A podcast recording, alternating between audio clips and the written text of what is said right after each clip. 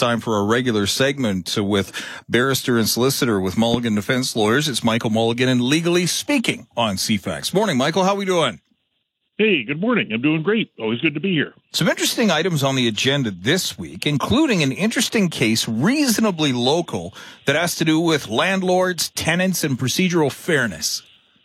That's exactly right. Uh, and uh, I should start by saying this, right? The, the, the reason why only a vanishingly small percentage of contracts that people enter into ever wind up in court is that the basic nature of a contract is a free agreement between two people to do something they both want to do, right? Hey, do you want to buy my bike? Yes? Great.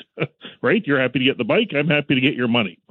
Uh, but we've moved provincially further and further away from that sort of free agreement between two people in the case of residential tenancy. Um, and when you see the changes over the years and read these decisions that come out, it's become uh, very apparent uh, that for political reasons, uh, the provincial government has modified uh, sort of what people can agree to to the point where uh, often these agreements are not free agreements between two people entered into where they both think there's some mutual benefit, uh, but they're something else, right? Designed to achieve a, a social aim. And then, as uh, often the landlord tries to escape that reality, the provincial government comes along and plugs various things into the the dike of you know uh, water coming out the other side. And so that's the broad background to this case that just came out that originated in Duncan.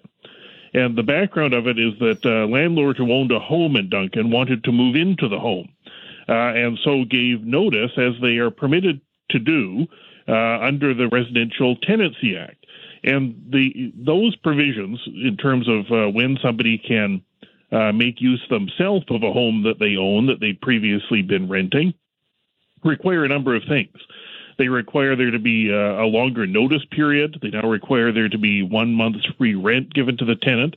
And then the part which is sort of, uh, I think the only way I could describe it would be sort of gamified the situation um, is that if the landlord who gives notice doesn't move into the unit themselves within a reasonable period of time, the tenant, former tenant, can seek 12 months rent from the landlord. Hmm. And so it's produced a circumstance where, at reading these decisions, it's apparent, you know, you've got former tenants trying to, you know, sneak by and knock on the door and see is the person there, or how long do they take to move in, uh, because there's a potential big payday uh, if the person didn't move, the landlord didn't get into the house in a reasonable period of time. Yeah. And so this case, the landlord gave notice to the tenant. Tenant moved out after a couple of months. Uh, and then the landlord uh, was uh, doing some repair work on the house before moving into it. They took out the carpet and realized there had been water leaks in the house. So that required them to uh, remove drywall, replace appliances, repair structural damage, do plumbing and electrical work, get permits to do these things. Uh, and so that delayed them moving into the house. Now, it got a little fuzzy because the landlord, in addition to fixing the problems that were, became apparent when the carpet got removed, decided to do other things like replacing windows uh, and uh, ordering appliances, and I think uh, up doing another upgrade or two to the property. And that delayed them moving into it. And so the former tenants brought an application to try to get 12 months rent uh, which produced a hearing under under the Residential Tenancy Act, and that's where things started to go a little haywire here, and how it eventually wound up in court. Uh, and the challenges, and this would be something that would have been entrenched over the period of COVID, is that these hearings are now conducted by routinely and presumptively telephone. Hmm. Now, that's okay, I guess, to, so far as it goes. It's a 20 minute hearing by telephone. But one of the requirements under the Residential Tenancy Act, and this would be a requirement of procedural fairness, is that the parties need to, if they're going to be relying on documents during the hearing, they need to give them to the other person, right? That sort of fairness kind of dictates that, right? You don't. Yeah. Uh, uh, just like in court, you can't sort of pass something secretly up to the judge without letting the other person see it. That's not right. No. Um, so here, uh, there's a requirement to do that. The problem is that when the hearing is conducted by telephone, it may not be apparent, well, what exactly is being referred to here. Uh, and after the decision was made, and the decision by the adjudicator was that um, the uh, those the additional work that the landlord did, uh, apart from replacing the drywall and the struct repairing the structural damage and the electrical work and so on from the water leaks, uh, amounted to not just addressing a deficiency but doing an upgrade on the property. And so the language in the Residential Tenancy Act when somebody hasn't moved in in a reasonable period of time uh, is that there has to be an exigent circumstance which prevented them from moving in. And so the in any case the the adjudicator here said, well, I don't think this was an exigent circumstance. I, I guess the adjudicator was interpreting it in a way to say you have to live through your renovations, you have to be in there yourself, tough it hmm. out. Interesting. Um, in any case, it became after the decision where the adjudicator awarded the tenant sixteen thousand two hundred dollars, the twelve wow. months rent. It became apparent that the former tenants had provided more material to the adjudicator that the adjudicator was looking at in making their decision that was not provided to the former landlord. And it wasn't apparent during the hearing because it was on the phone. So you've got the adjudicator looking at various things and making a decision about, you know, the repairs. The tenants talking about, think, you know, they were suggesting, oh, we don't think that the mold damage was that bad, and you know, we didn't notice it in the kitchen, you know, this kind of thing. Uh, and the adjudicator was going along looking at a bundle of documents that, that turned out only later the landlord was never given. Um, and so that's the fact pattern that wound up um, in court by way of a judicial review. And, and I should say this these cases are becoming now uh, relatively common, whereas in the past it would be very rare for a residential tenancy decision to wind up in the Supreme Court for things like a judicial review because of it would be uneconomic, right? Yes. If people are fighting over a month's rent or you know what about this or that, it's not worth doing that. But when the uh, act has now been amended, trying to you know close off a, a way in which a tenancy could possibly be ended by a landlord by producing this sort of gamified large possible award, the cases are winding up in Supreme Court.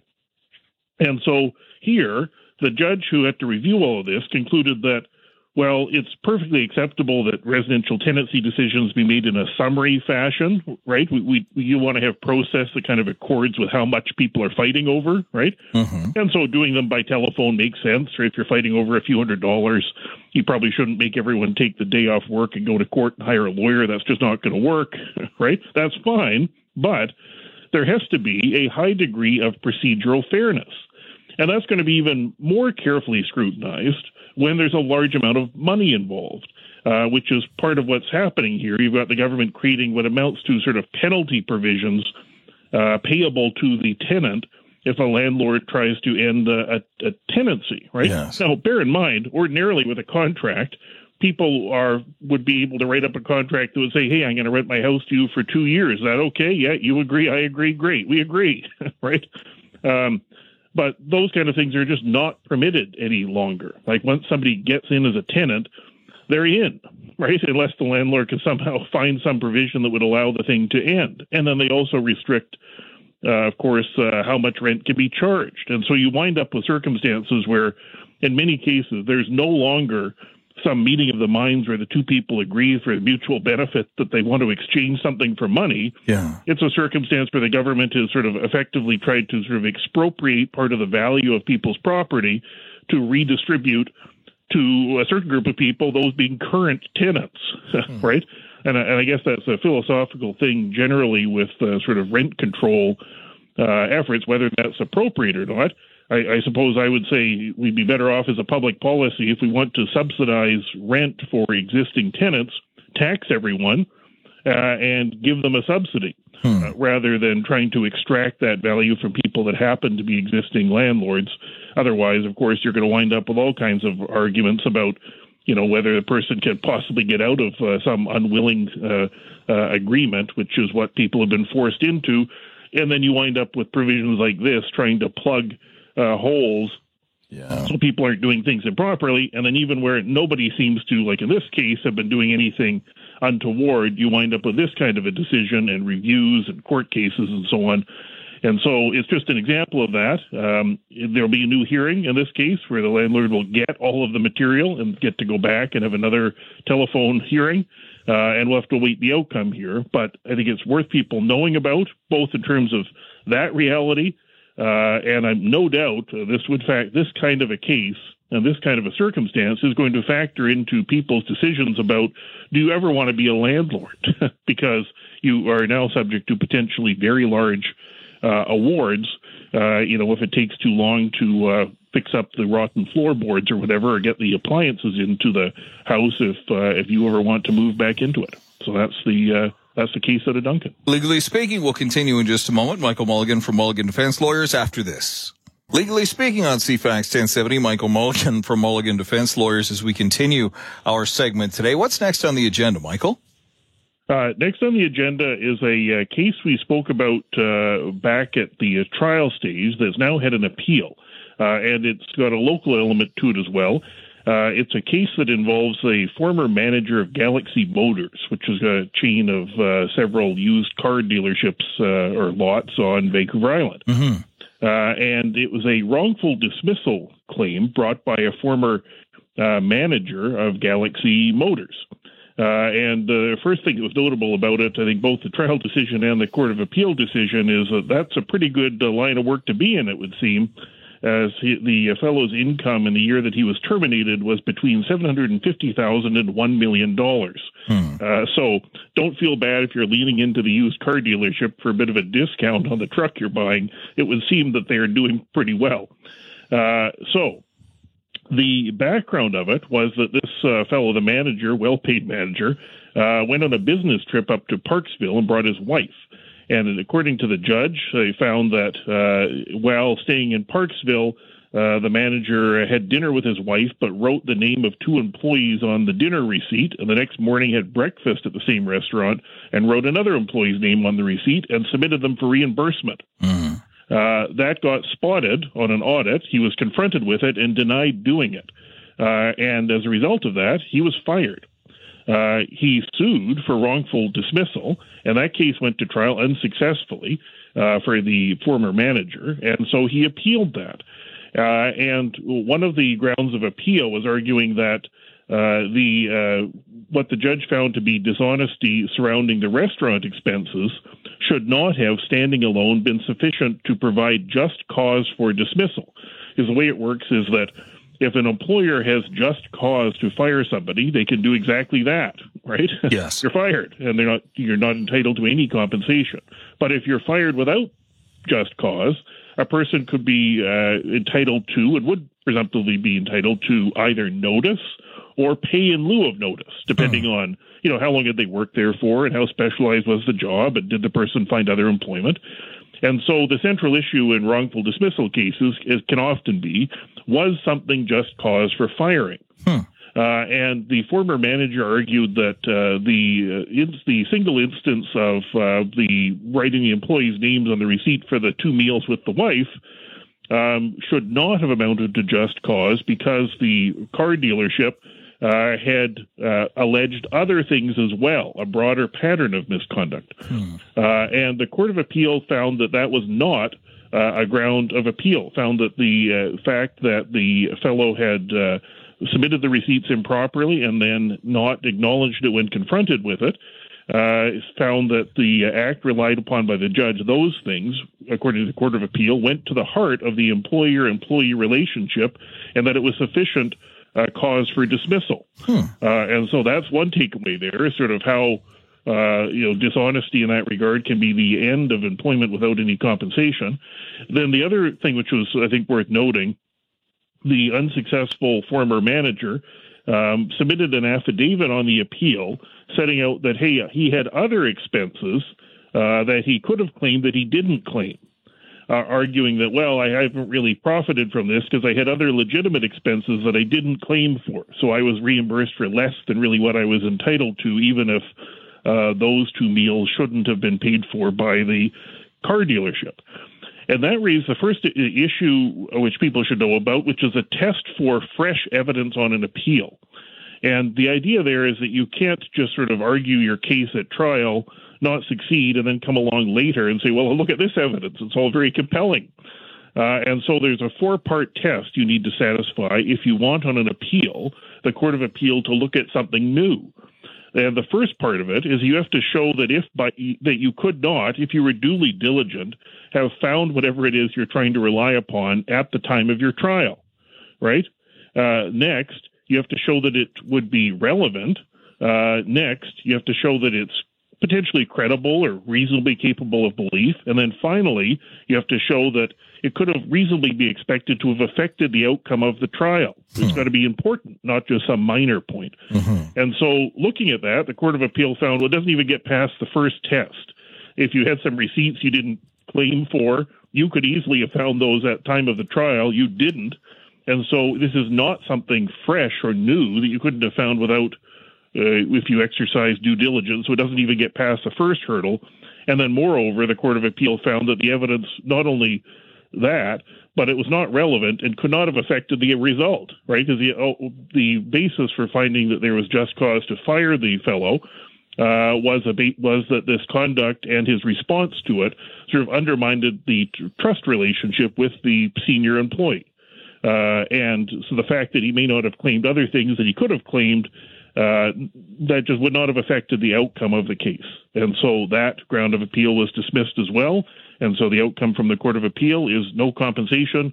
The uh, restaurant receipts with the employee's name and then the response to it, those things together uh, amounted to just cause for the dismissal. And so that's the uh, that's a life lesson from Galaxy Motors. All right, we have five and a half minutes left. I see a couple of stories on the agenda. Which would we prefer? Sure. Well, why don't we talk about the uh, the Court of Appeal decision uh, involving a person who wanted to be a doctor? sure. interesting one. All right. And so the background of that, this is also a local case. Uh, it was a, a, uh, woman who uh, was going to univer- the University of Victoria uh, doing a bachelor's degree in science.